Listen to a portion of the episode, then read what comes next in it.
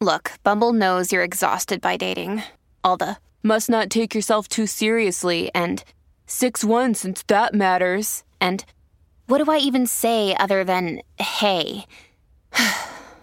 well, that's why they're introducing an all new Bumble with exciting features to make compatibility easier, starting the chat better, and dating safer.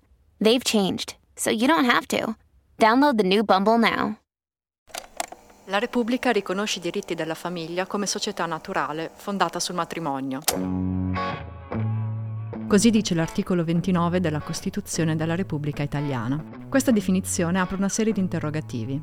Che cosa si intende per società naturale?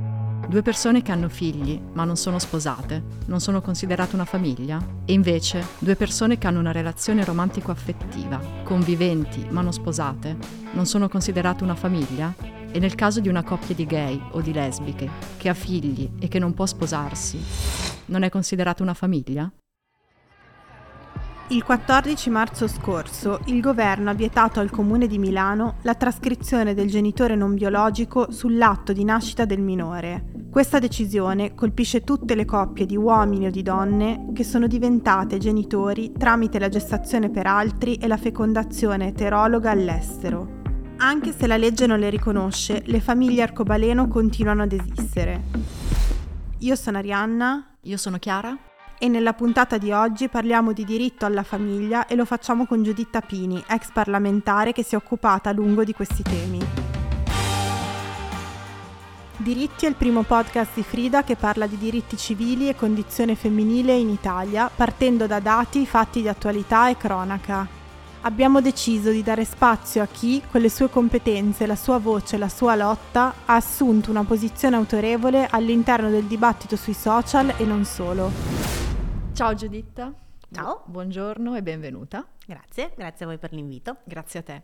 Iniziamo con la prima domanda. Abbiamo iniziato citando la Costituzione, in particolare l'articolo 29 che definisce la famiglia come una società fondata sul matrimonio. Quindi la domanda sorge spontanea. Ci puoi spiegare il concetto di società naturale?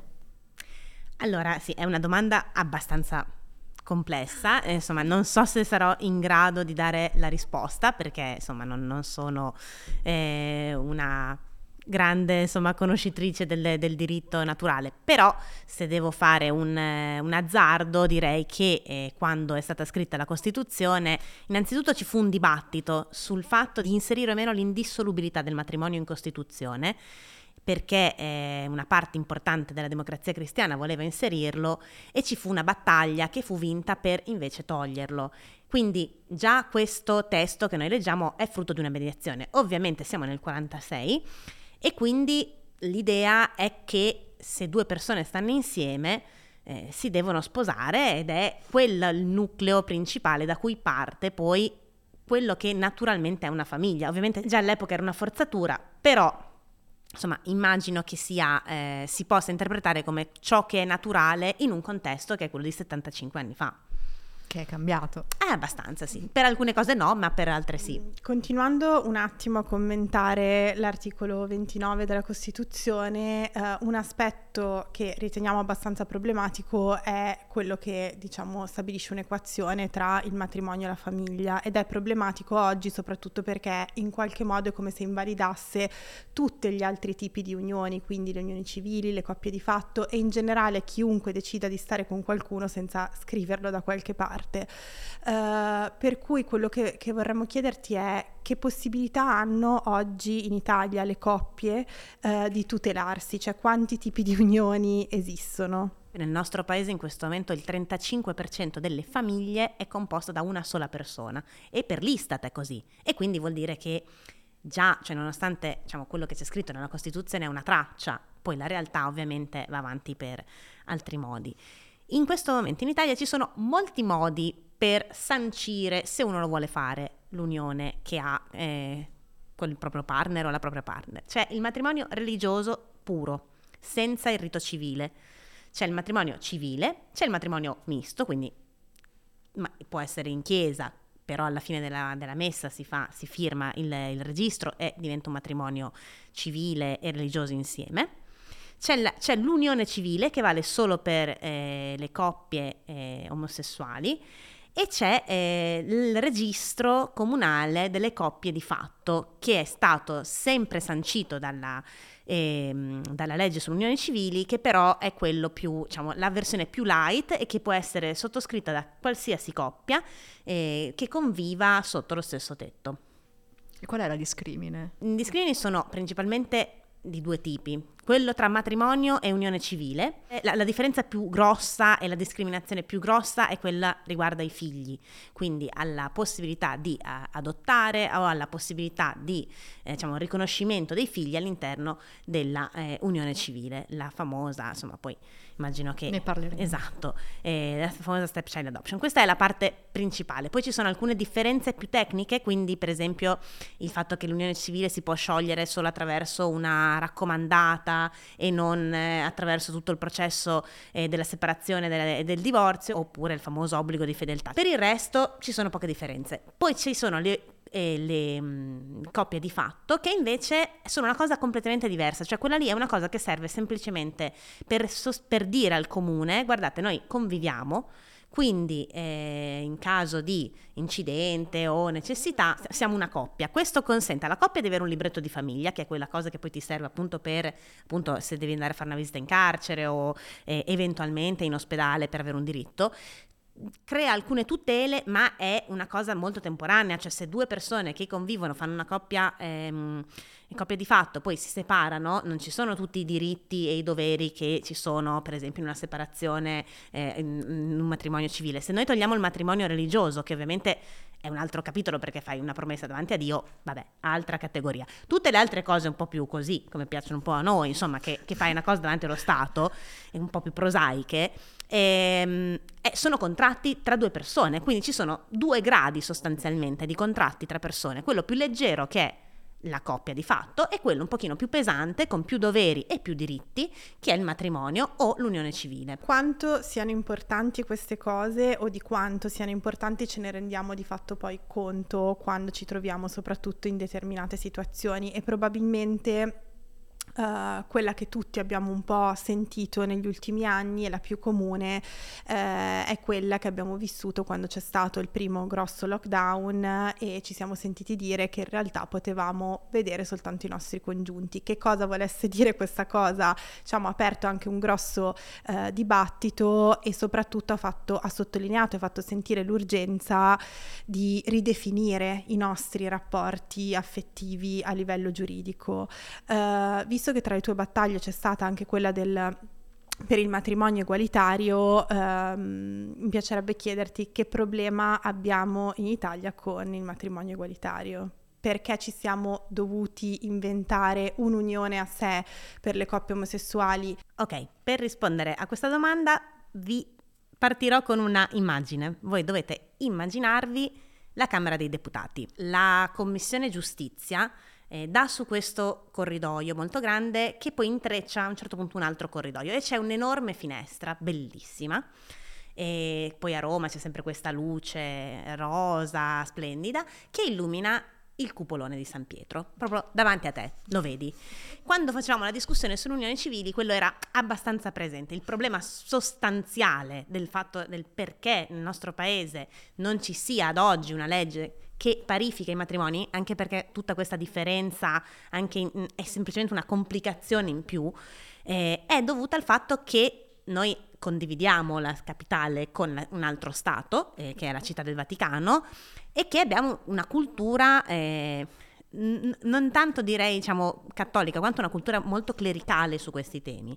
E quindi eh, il dibattito è un pochino più indietro rispetto ad altri paesi che eh, hanno una struttura più laica dei rapporti non tanto della società perché ormai penso che la società italiana sia paradossalmente molto meno religiosa di altre società, anche cattoliche, ma c'è un rapporto meno promiscuo e meno diretto, ovviamente, tra eh, le gerarchie vaticane e la Chiesa e la politica e le istituzioni. Noi siamo proprio attaccati e questa cosa ha influenzato nel bene e nel male eh, ovviamente anche le decisioni politiche che sono state prese negli anni. Quindi il problema principale è questo. Dopodiché, quando nel 2016 vennero fatte le unioni civili, sembrava che dovesse venire giù l'universo, sembrava che ci sarebbero stati referendum, raccolte firme.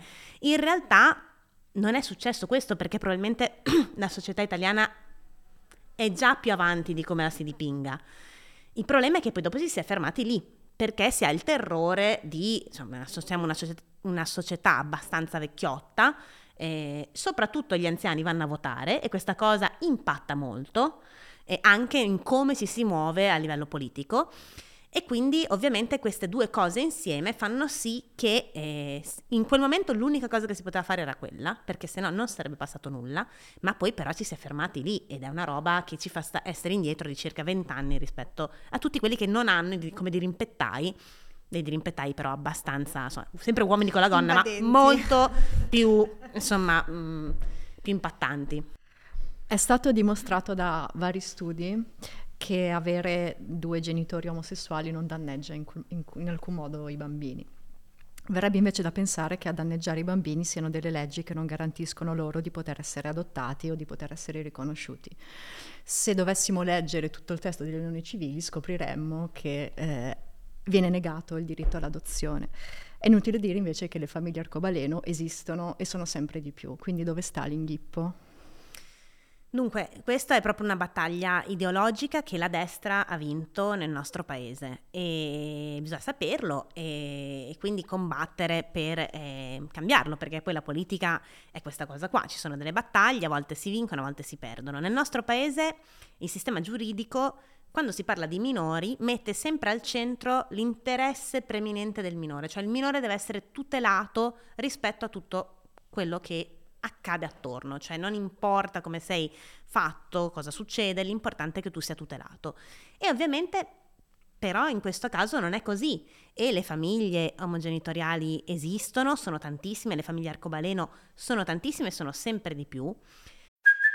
Hey, it's Kaylee Cuoco for Priceline. Ready to go to your happy place for a happy price? Well, why didn't you say so? Just download the Priceline app right now and save up to 60% on hotels. So, whether it's Cousin Kevin's Kazoo concert in Kansas City, go Kevin, or Becky's Bachelorette Bash in Bermuda, you never have to miss a trip ever again. So, download the Priceline app today. Your savings are waiting. Go to your happy place for a happy price. Go to your happy price, Priceline.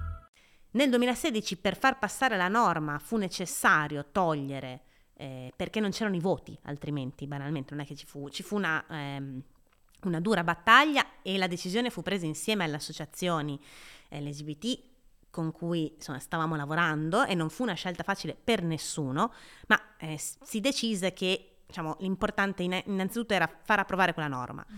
Dopodiché però il problema è che appunto questi bambini e queste bambine sono stati esclusi completamente eh, dalla legislazione, come se non esistessero. E questo è, è, quasi peggio, si è creato un buco e eh, quel buco non, eh, non, lo si vuole vedere, si fa finta che non esista.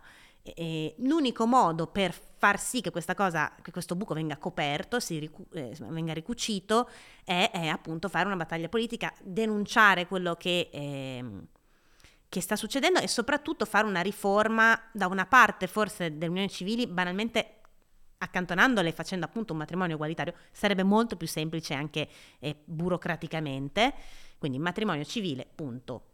E, e, dall'altra c'è la necessità in questo paese di eh, fare una nuova legge per le adozioni. Noi abbiamo una bellissima legge sulle adozioni che però ha 40 anni e quindi ovviamente come dicevate giustamente voi all'inizio, in questi 40 anni e non solo, questo paese è molto cambiato.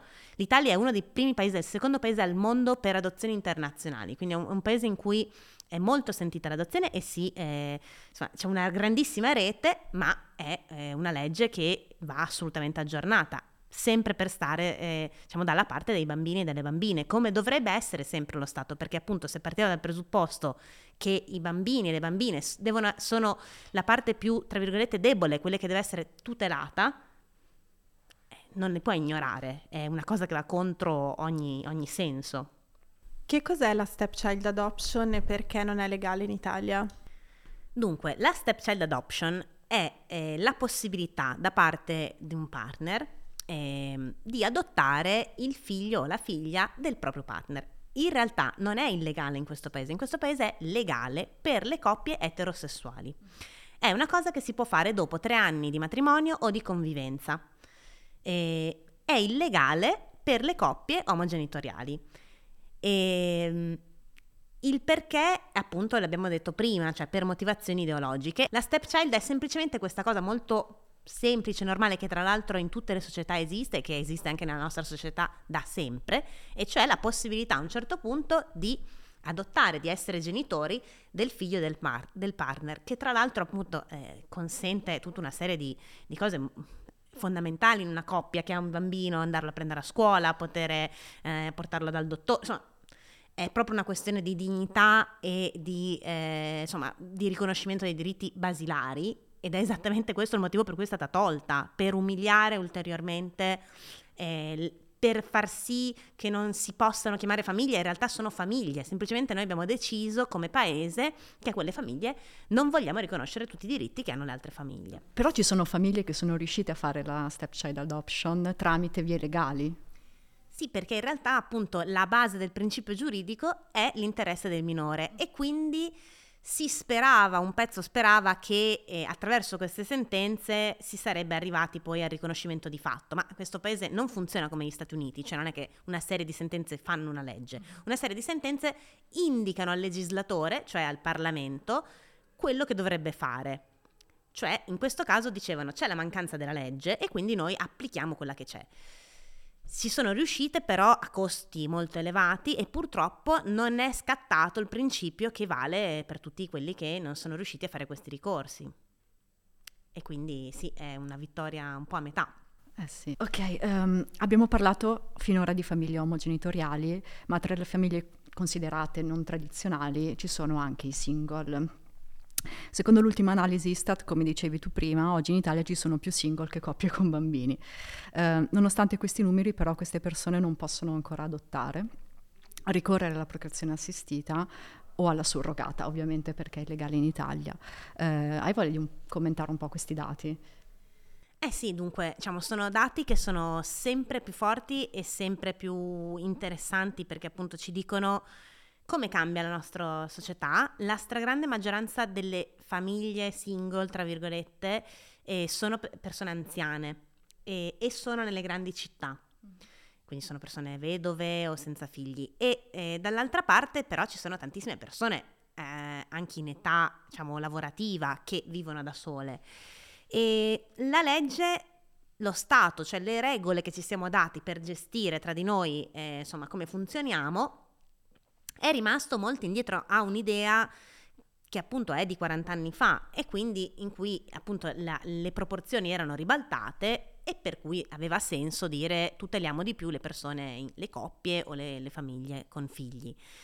È, è, semplicemente il sintomo del fatto che noi abbiamo un buon, diciamo, diritto di famiglia che però andrebbe eh, rivisto. E la questione delle adozioni è incredibile perché nel nostro paese i single possono avere bambini in affidamento, per esempio, ma metti caso, io ho, seguito più casi di questo tipo, eh, che dopo tanti anni di affido eh, questi bambini o queste bambine finalmente eh, possono essere adottabili e hanno magari vissuto questi anni, sono cresciuti, si sono sentiti al sicuro a casa di una persona che appunto suo malgrado, non so come dire, o per sua scelta o per non scelta, ma è single, il bambino, il minore è obbligato a lasciare la sua casa, quella che è diventata la sua casa, quella che è diventato il suo rifugio, perché eh, il single non può adottare. Allora a volte poi i giudici in realtà riescono a porre rimedio, ma è proprio sintomatico di una schizofrenia della legge. Quando si prova a parlare di questa cosa,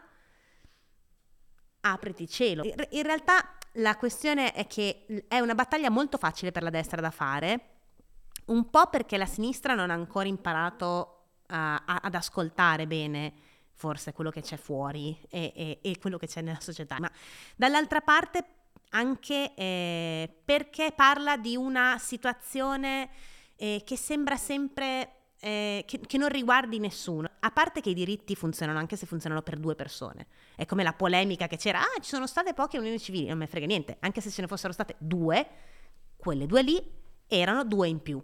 E quindi i diritti non si fanno in base ai grandi numeri, ma si fanno certo. proprio per tutelare quelli che sono esclusi. E poi perché appunto è mh, una richiesta che in realtà viene da tante parti, viene da, da, da da tutto il paese, a prescindere dal nord, sud, città grandi, città piccole. Quindi sì, è semplicemente che noi siamo molto indietro e che il dibattito su questi temi è un po' caricaturale, ecco, purtroppo. Quindi chi per X ragioni non può avere figli in Italia, che possibilità ha? Allora, e se non si possono avere figli e si è, spo- si è, una coppia eterosessuale sposata, si può ricorrere a una fecondazione eterologa e si può ricorrere alla fecondazione assistita, a una serie di, insomma, eh, di, di, percorsi che si possono fare sempre molto complicati, molto costosi. La verità è che banalmente di solito le coppie, anche eterosessuali, anche perché la stragrande maggioranza di coppie sono eterosessuali, eh, vanno all'estero e eh, accedono ai diritti che l'Italia non eh, gli riconosce eh, in Spagna piuttosto che in Danimarca, piuttosto che eh, in un altro eh, paese dell'Unione Europea o extra Unione Europea. E poi dopo la differenza è qua, cioè se sei una coppia eterosessuale, torni e i tuoi figli sono riconosciuti dallo Stato. Se sei una coppia eh, omogenitoriale, no, questa è, è, proprio è discriminazione pura, cioè non c'è, diciamo, il riconoscimento del tuo diritto e del tuo dovere ad essere genitore non è basato su una scelta, diciamo, eh, in base a, che ne so, eh, una serie di dati mh, mm, freddi, ma è fatta in base al tuo eh, orientamento sessuale. Punto. Che è una discriminazione proprio da manuale. Ecco, quindi mh, mm, questa è la situazione in questo paese. Ultimamente sembra che nel nostro paese ci sia l'ossessione del contrasto alla denatalità, con cui si giustificano spesso discorsi anti-choice e omofobi. La soluzione al problema del calo delle nascite, come abbiamo peraltro già visto nelle puntate precedenti del podcast in varie versioni, non è eh, la limitazione del diritto all'aborto o la negazione del matrimonio egualitario, ma sarebbe invece un insieme di tutele civili e di supporti istituzionali. Tu hai lottato per rendere i 10 giorni di paternità obbligatori, poi in realtà hai lottato per averne 90 e siete venuti a un compromesso di 10. Um, ehm, ovviamente siamo ancora lontanissimi alla meta. Eh, servirebbe una paternità uguale alla maternità per tutela, come tra l'altro esiste anche in altri paesi europei. Eh, commentiamo un po' insieme tutto questo discorso. Sì, allora, il paradosso è che noi siamo un paese molto anziano che fa pochi figli e contemporaneamente e, ehm, ci battiamo molto perché chi vuole avere figli non lo possa fare. Sì. Questa è una, una forma, se fossimo delle persone e non un paese, avremmo bisogno di un terapeuta anche abbastanza bravo e, e, sarebbe anche però abbastanza facile da risolvere insomma come, come dilemma e um, contemporaneamente um, abbiamo un, uno, un sistema di welfare quindi di stato sociale che si appoggia moltissimo e sulle donne ovviamente e sui genitori se uno ce li ha anziani, con il paradosso che, visto che noi facciamo figli sempre più tardi, ci si trova molto spesso in situazioni per cui ehm, si ha, eh, oltre che eh, l'onere di eh, accudire e crescere, onere economico, intendo un figlio o una figlia, anche quello di accudire eh, i genitori che magari nel frattempo hanno bisogno di assistenza Ah, oppure sì, sì, c'è questa retorica insopportabile dei nonni, i nonni sono il nostro welfare. Ecco, no, non, non va bene. Cioè.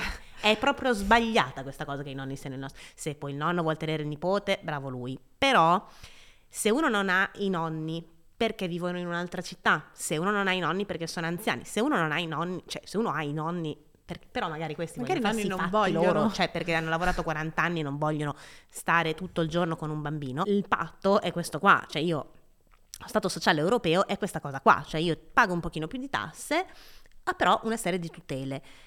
Il congedo di paternità, ehm, dove è stato introdotto, per esempio in Spagna, che è un paese molto simile a noi culturalmente, in realtà non fa aumentare le nascite, anzi le nascite diminuiscono, eh, perché i padri eh, si rendono conto eh, che questi tre mesi non erano solo una questione tipo la mucca della Granarolo, per cui la mamma stava a casa quattro mesi, allattava il bambino, poi top. No, È faticoso. accudire, crescere un figlio è molto complesso, però gli stessi dati ci dicono che eh, c'è un altro aspetto molto importante, che um, i genitori, i padri tendono a essere più riluttanti a fare il secondo figlio, però le coppie sono più stabili e quindi i figli crescono in un eh, ambiente più sicuro, più stabile, con meno, insomma, meno violenza, meno problemi. Oppure si cerca di risolvere i problemi e anche il carico di lavoro domestico viene ribilanciato. Quindi diciamo ci sono una serie di tantissimi passaggi che andrebbero fatti, la questione del pagare le donne esattamente come vengono pagati gli uomini, la questione di dare gli stessi diritti ai padri e alle madri, quindi un congedo obbligatorio che sia eh, di quattro mesi, la questione degli asili che è diciamo, enorme eh, perché appunto si, si, dice ai nonni perché semplicemente io non posso permettermi di pagarti l'asilo e quindi ti dico guarda che belli questi nonni, ma è un modo un po' ipocrita per nascondere una mancanza che c'è. E perché negli ultimi 30-40 anni si è molto investito in altre forme, cioè, lo Stato ha deciso di mettere i soldi da altre parti, che fossero ehm, la previdenza da una parte oppure che fossero eh, delle, delle mh, diciamo, la, il taglio di alcune tasse, insomma ci sono state delle scelte politiche, non è che sono state cose che ci sono capitate e dall'altra parte si è deciso che quel pezzo lì poteva aspettare. Adesso siamo in una crisi di natalità mega galattica. Ovviamente perché è da 30 anni che ci sono sempre meno figli e questi meno figli fanno meno figli e quindi ovviamente in parte è normale tutto, tutto mm, diciamo, l'Europa in questa situazione, in parte è dovuto però anche alle, alle situazioni economiche e sociali in cui versano, specialmente nel nostro paese, diciamo, le persone in età ad avere figli, cioè le, le, donne e gli uomini tra i 25 e i 40 anni sono quelli più sfigati di tutti. Quindi come, cioè, di cosa stiamo parlando? Ecco, questo è il problema. Allora, tu hai appena menzionato la questione degli asili. Eh, che sono un grosso problema in Italia ehm, perché di fatto ci sono pochi asili comunali ehm, se non si riesce ad, che comunque hanno un costo tra l'altro e se non si riesce ad accedere gli asili privati costano, sono veramente poco accessibili. Um, gli standard europei sono leggermente diversi. Uh, cosa stiamo facendo se stiamo facendo qualcosa per risolvere questo problema? Allora, vi do una buona notizia che è che eh, sono stati eh, con il PNRR stanziati 4,6 miliardi per la creazione di nuovi asili nido e scuole per l'infanzia, quindi la fascia 05 per eh, un totale di 270.000 nuovi posti, e questa è la buona notizia.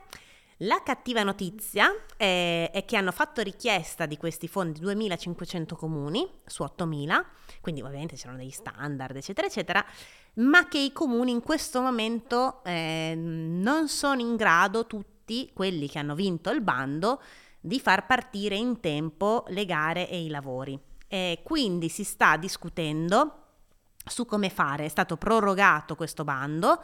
Entro il 31 maggio eh, dovremmo sapere, eh, diciamo, quanti di questi cantieri partiranno. E il 30 giugno l'Unione Europea stanzia i soldi solo sui cantieri che sono partiti.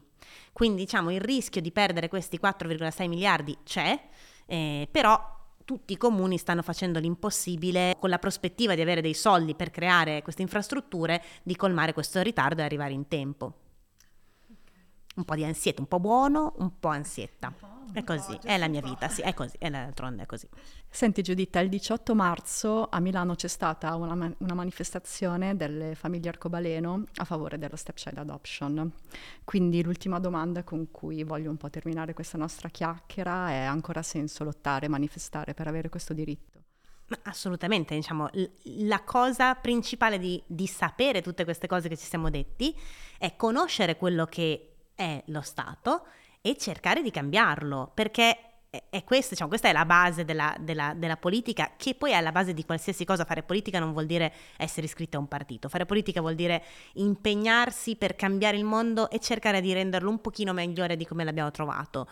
Lottare vuol dire che se nessuno lo fa, ti metti tu in prima persona a farlo ed è importantissimo, specialmente per chi ha ruoli decisionali, ha la possibilità di fare le leggi, ha la possibilità di emendarle, sapere che fuori eh, da quei palazzi con quella vista meravigliosa, c'è eh, un dibattito, ci sono eh, mobilitazioni, ci sono battaglie. E in generale, al di là di quello che è importante per i parlamentari, che uno giustamente potrebbe anche non fregargliene niente, ma per noi, per ognuno di noi, è importante avere qualcosa, diciamo, eh, sapere che eh, si può avere una comunità attorno e si può e si deve lottare per migliorare il posto in cui viviamo, il paese in cui viviamo, la città in cui viviamo, il nostro quartiere, l'Europa, perché altrimenti eh, allora siamo in una fase siamo i nichilisti di, del Grande Le Boschi, no? Siamo nichilisti, non cadiamo in niente. No, uno deve, cioè, se, se smetti di credere alle cose, smetti anche forse di, smette,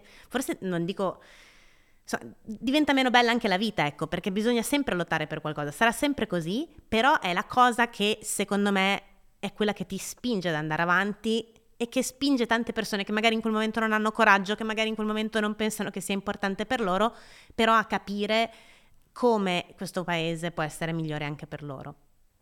Grazie. Grazie a voi. Pole Chiara, subito. Se questa puntata ti è piaciuta, segui il podcast e lascia una recensione. Ci vediamo il prossimo mercoledì con un nuovo episodio.